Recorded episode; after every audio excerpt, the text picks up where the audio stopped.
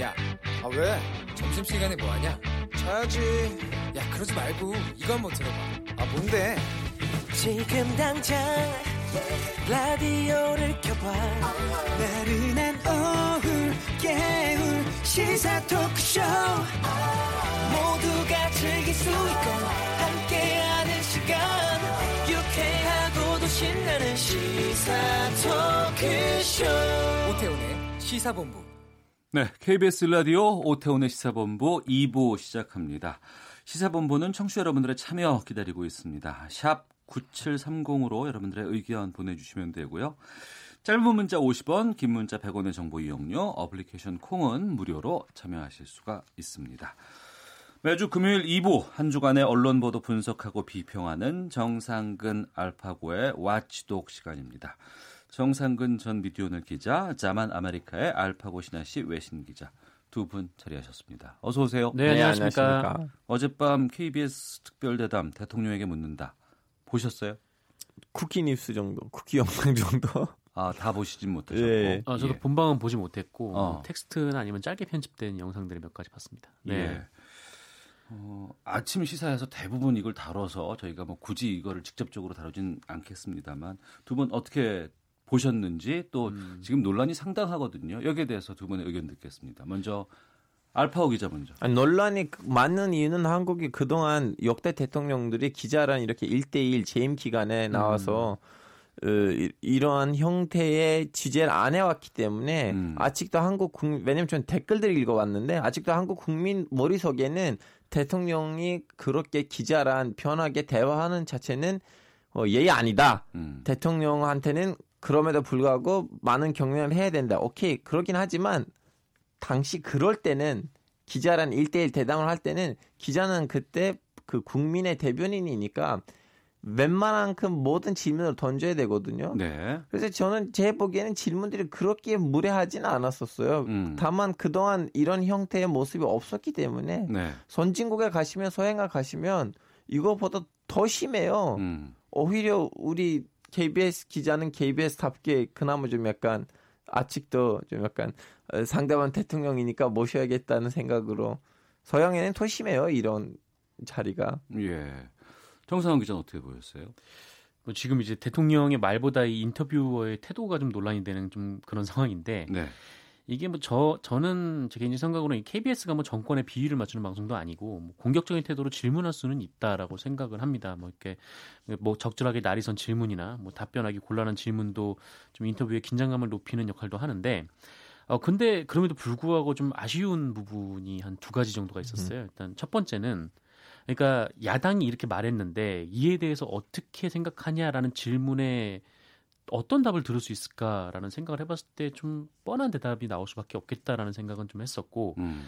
그런 그런 의미에서 좀 자유한국당이 뭐 독재자라는 말을 하는데 뭐 기분이 어떠냐 뭐 이런 질문보다는 네. 이 패스트 트랙으로 우리 삶에 무엇이 바뀌기에 계속 이렇게 추진을 해야 나갔던 것이냐 관련 음. 법안들을 나갔던 이유가 무엇이냐라고 물어보는 게 어, 조금 더 시청자들의 음. 생각에서 네. 좀 가까운 질문이었다라고 생각을 하는 거고 음.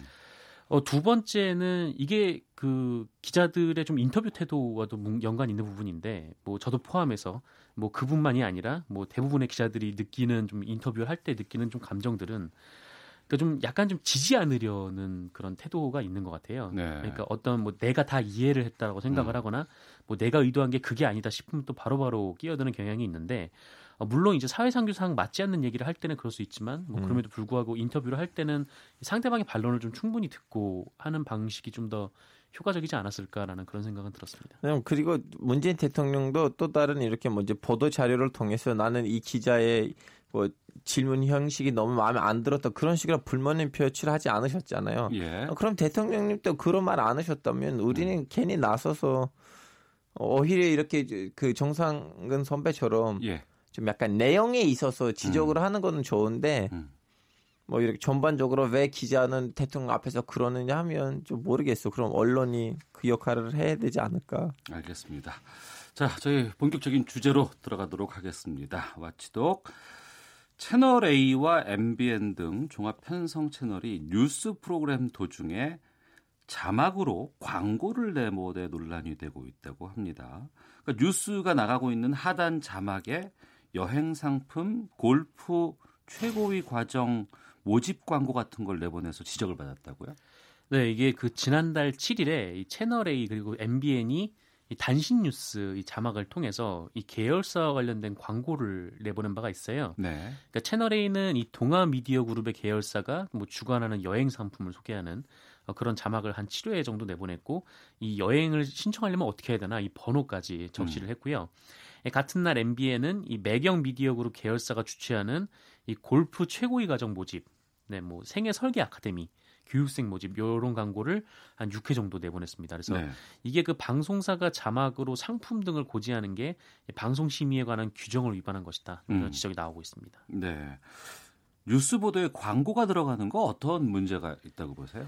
그러니까 이 방송이라는 게 이 공익성을 좀 가장 중요하게 생각해야 되는 플랫폼인 게 뉴스는 특히 그렇죠. 예. 네, 특히 지상파는 그 국민의 재산인 전파를 위임받는 거고 이 PP라고 그러니까 채널 사업자라고 하는데 일반적인 그냥 채널 뭐 TVN이라든지 뭐 KBS 음. 그뭐 이런 그 것들을 말하는 거죠.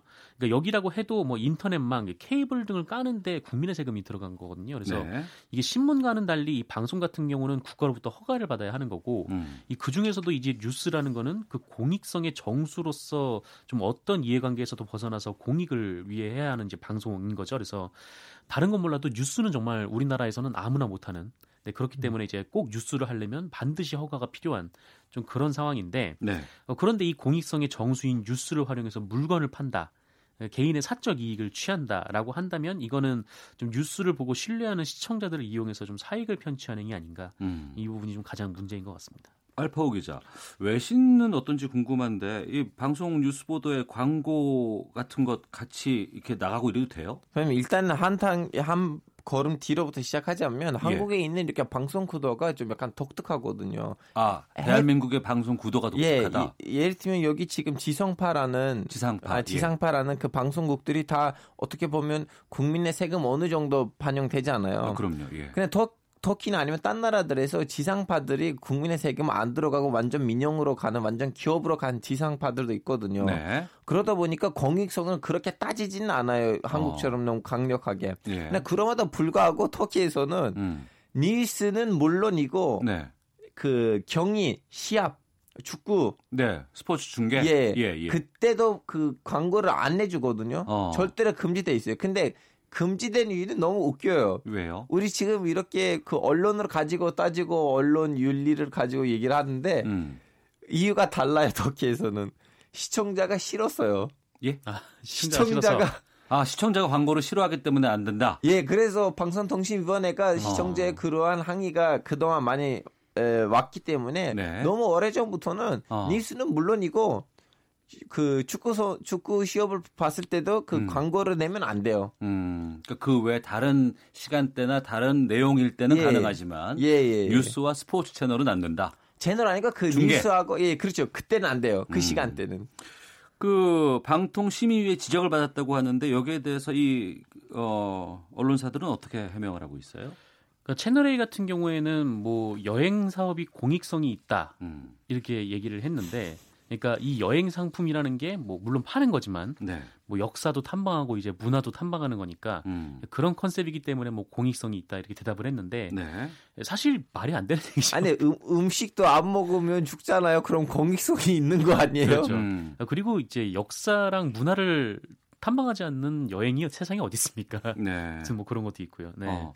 근데 이제 이 경우에 뉴스를 다루는 게 방송도 있고 신문도 있잖아요. 네, 네. 신문은 지명 광고 같은 것들을 뉴스 중간 중간에 아 사이 사이에 많이 넣어놓잖아요. 네. 예. 그런 차이도 좀 있을까요? 아, 이제 기사 같은 광고들도 있잖아요. 사실은 어 이거는 내가 기사인 줄 알았는데 봤더니 광고였어. 네. 이런 게 있죠. 예. 그런 것도 있는데 음. 이제 그러한 신문사에 있는 그러한 구도가 있는데 이것도 방송국에 반영돼야 되지 않을까 네. 하는 생각이 있지만 근데 방금 전에 얘기하다시피 한국의 방송 구도가 음. 신문의 그 지면지에 비해서 훨씬 더 좀 까다롭고 훨씬 그렇죠. 좀, 좀 네. 보수적으로 어, 접근하는 그러한 전례 정통이 있기 때문에 네. 왠지 방송통신위원회가 조금 더 강력한가 봐요. 음. 음. 아무래도 방송은 허가 산업이고 이제 신문 같은 경우는 그냥 등록만 하면 되는 산업이기 음. 때문에 예. 이 신문은 규제 자체가 이렇게 많지는 않은 상황이긴 하죠. 근데 어. 어쨌든 기사형 광고도 뭐 광고다 이렇게 표시하면 모르겠는데 네. 마치 기사인 것처럼 한다면은 뭐 그런 큰 의미에서는 음. 뭐 크게 다를 다를 바가 없는 음. 좀 그런 것 같습니다. 이 뉴스 보도에 광고 침해를 한 사례가 좀 그간에도 좀 있었습니까? 그러니까 이런 적이 있었어요. 그러니까 그 MBC 뉴스데스크에서 과거에 그 서서 일하는 직장인들이 많아졌다. 뭐 이런 좀 이렇게 생활 밀착형 보도를 한 바가 있는데 예. 뭐 그래서 이제 요즘 허리도 아프고 막 하니까 뭐 음. 일어서서 일하는 직장인들이 많다라는 거죠. 근데 이게 계속 보도를 하면서 이 특정 그러니까 서서 일하다가 앉아서 일할 수 있는 책상이 있는데 네. 이 책상의 브랜드를 계속 노출하는 거예요. 어. 그래서 알고 보니까 이게 뭐 과거 이제 MBC의 프로그램에서 음. 협찬이 들어왔던 물품이었다는 거죠. 그래서 네. 이거 같은 경우에는 방송통신심의위원회도 아 이거는 좀 심의 규정을 위배한다 뭐 이렇게 펴- 판단을 내린 바가 있고 네. 또 이- 걸렸네. 네. 이런 사례도 있습니다. 그러니까 MBN 같은 경우에는 이 뉴스 앵커를 맡았던 유정현 씨가 있는데 이 유정현 씨가 광고에 출연을 한 적이 있어요. 예, 근데 예. 이게 그냥 일반 광고가 아, 아니라 이거는 네. 진짜 그 터키에서도 유럽에서도 너무 큰 문제예요. 뉴스 네. 앵커가 네. CF 찍으면 음. 오 난리 나요. 터키에서는 어. 유럽에서는 한국은 모르겠지만. 네, 예. 그때도 난리 났었어요. 그러니까 예. 뉴스 형태로 광고를 만든 거예요. 그러니까 그 일반적인 시청자들이 딱 봤을 때 아 저 사람은 뉴스를 진행하는 사람인데 어. TV를 틀었더니 또 뉴스를 진행하고 있네라고 했는데 네. 알고 보니 그게 광고였던 거죠. 그래서 음. 이게 좀 시민단체에서 규정 위반 아니냐 좀 이런 음. 문제 제기가 있었습니다. 네. 아, 터키에서는 기존 위반보다는 윤리 위반 아니냐. 윤리 위반. 예, 그 어. 윤리로 너무 많이 몰아냈었어요. 그 음. 기자분을. 그 뉴스라든가 이런 것을 통해서 광고가 나간다고 하면은 시청자라든가 독자 가 언론을 더 이상 신뢰하기가 힘든 상황까지 가지 않겠습니까? 그렇죠. 이게 네 뭐 심각한 게 뭐 방송도 그렇지만 신문 같은 경우도 아예 대놓고 영업을 하고 있거든요. 음. 그러니까 이게 그냥 광고란에 광고를 싣는 영업이 아니라 네. 그 신문 지면을 파는 거예요. 그러니까 뭐 어느 병원에 공문을 보내 가지고 몇 천만 원을 주면 너희 병원 기사를 일면에다 실어줄게. 그럼 전단지가 돼 버리는 거 아니에요? 이거? 그렇죠. 예. 근데 뉴스를 보는 소비자 입장에서는 그걸 전혀 모르는 거죠. 음. 근데 그런 기사 거래가 상당히 빈번하게 지금도 일어나고 있습니다. 그 균형을 맞추면 제 보기에는 뭐 자연주의, 자본주의 그 뭐 시장 경제에서는 큰 네. 문제가 아닌데 그 균형을 못 맞추고 음. 지나친 그 광고로 넘어가는 순간부터는 문제 가 아닐까 싶어요. 알겠습니다. 정상근 전 미디어오늘 기자 그리고 자만 아메리카의 알파고 신하 씨 외신 기자와 함께 한 주간의 미디어 비평하고 있습니다. 아, 다음 주제도 좀 다뤄보겠습니다. 의정부 시청이 지난 4일부터 기자실을 폐쇄했다고 합니다. 네. 공공기관이 한 보름간 이례적으로 기사를 기자실을 폐쇄하는 거라는데 의정부 시청에서 무슨 일이 있었던 거예요? 이게 그 지난달 9일에 네. 의정부 시청의 그 내부 인트라넷망이 있어요. 그러니까 인트라- 인트라넷 네네, 그러니까 예, 예. 그 사내에서만 쓰는 네. 인터넷이죠. 그 망에 이제 게시판에 익명으로 네, 고발 글이 올라왔는데 고발 글. 네, 한 공무원이 올린 글이에요. 네. 이게 뭐라고 써 있었냐면 아, 시청 물품이나 이제 점심 식사 대접을 기자들이 계속 요구를 하고 있다라고 음. 하면서 이 기자들을 상거지라고 네, 비난을 하는 내용이었습니다. 네. 네. 그래서 이게 공무원 노조의 대책을 마련을 했고 어. 어, 그래서 이제 의정부 시에서 예. 관련해서 조사를 한 거죠. 그러니까 네.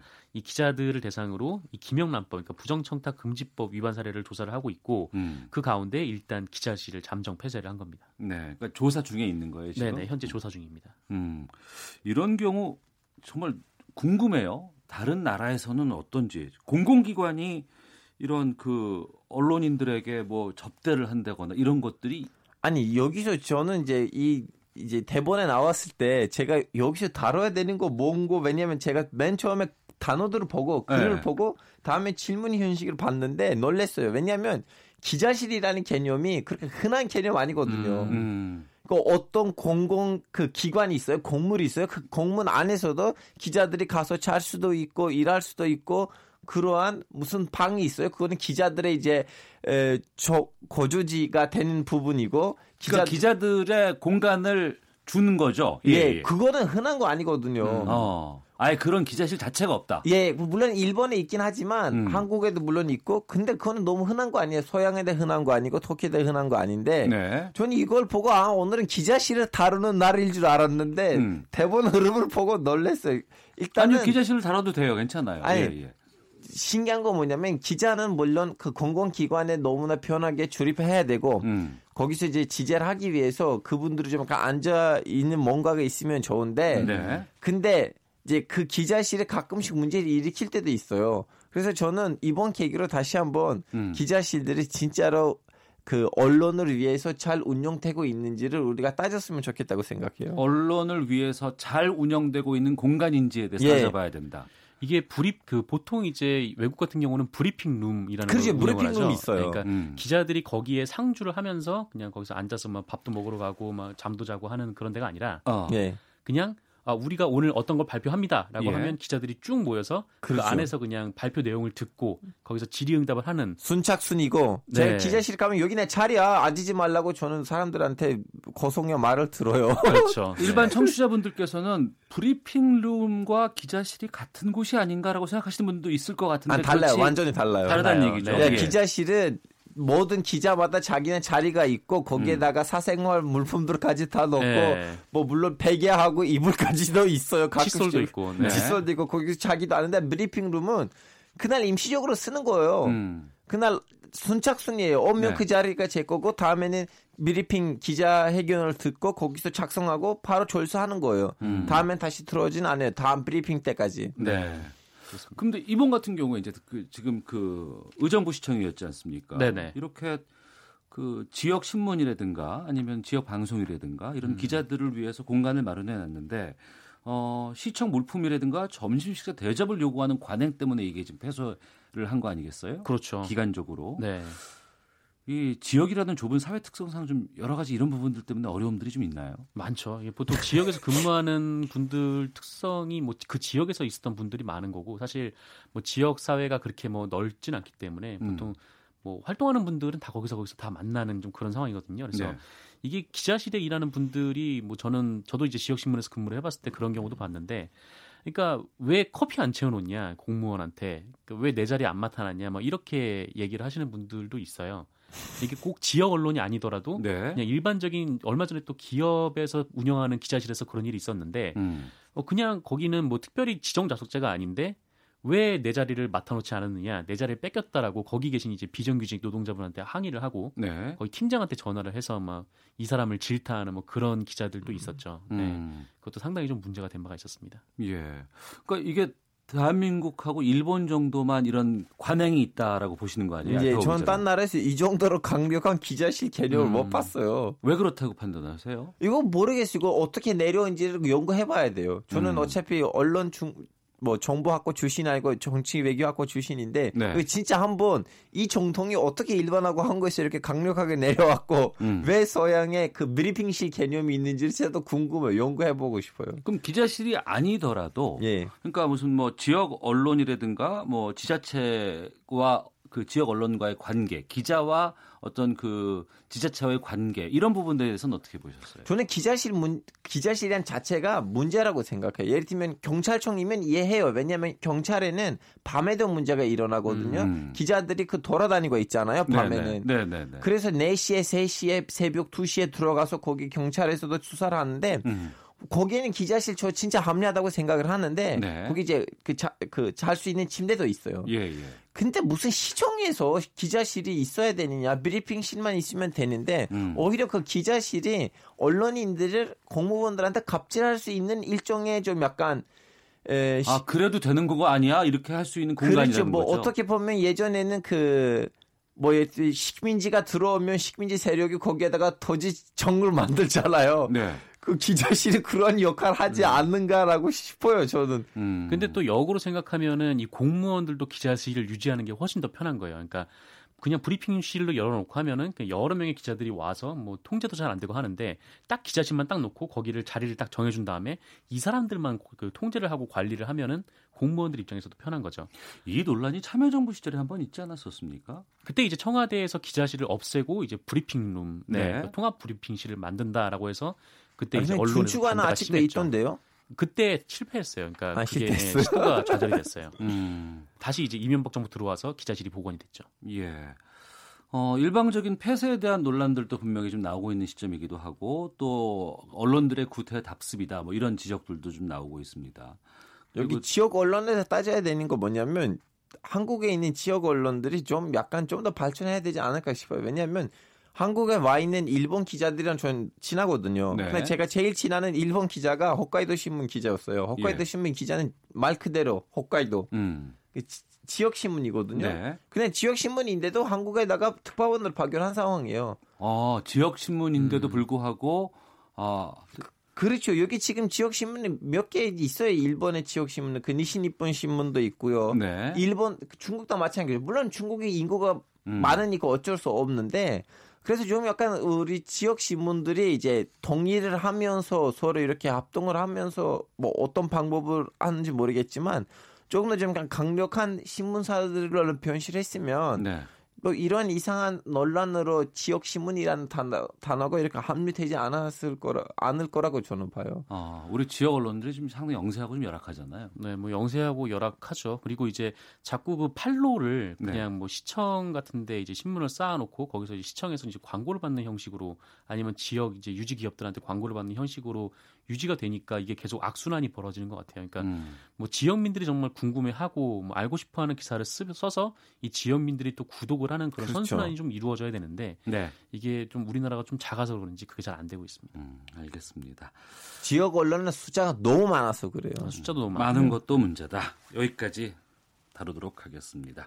정상근 전 미디어 오늘 기자, 자만 아메리카의 알파고 신하 씨 외신 기자와 함께 한 주간의 미디어 비평 마치겠습니다. 두 분 말씀 고맙습니다. 고맙습니다. 감사합니다.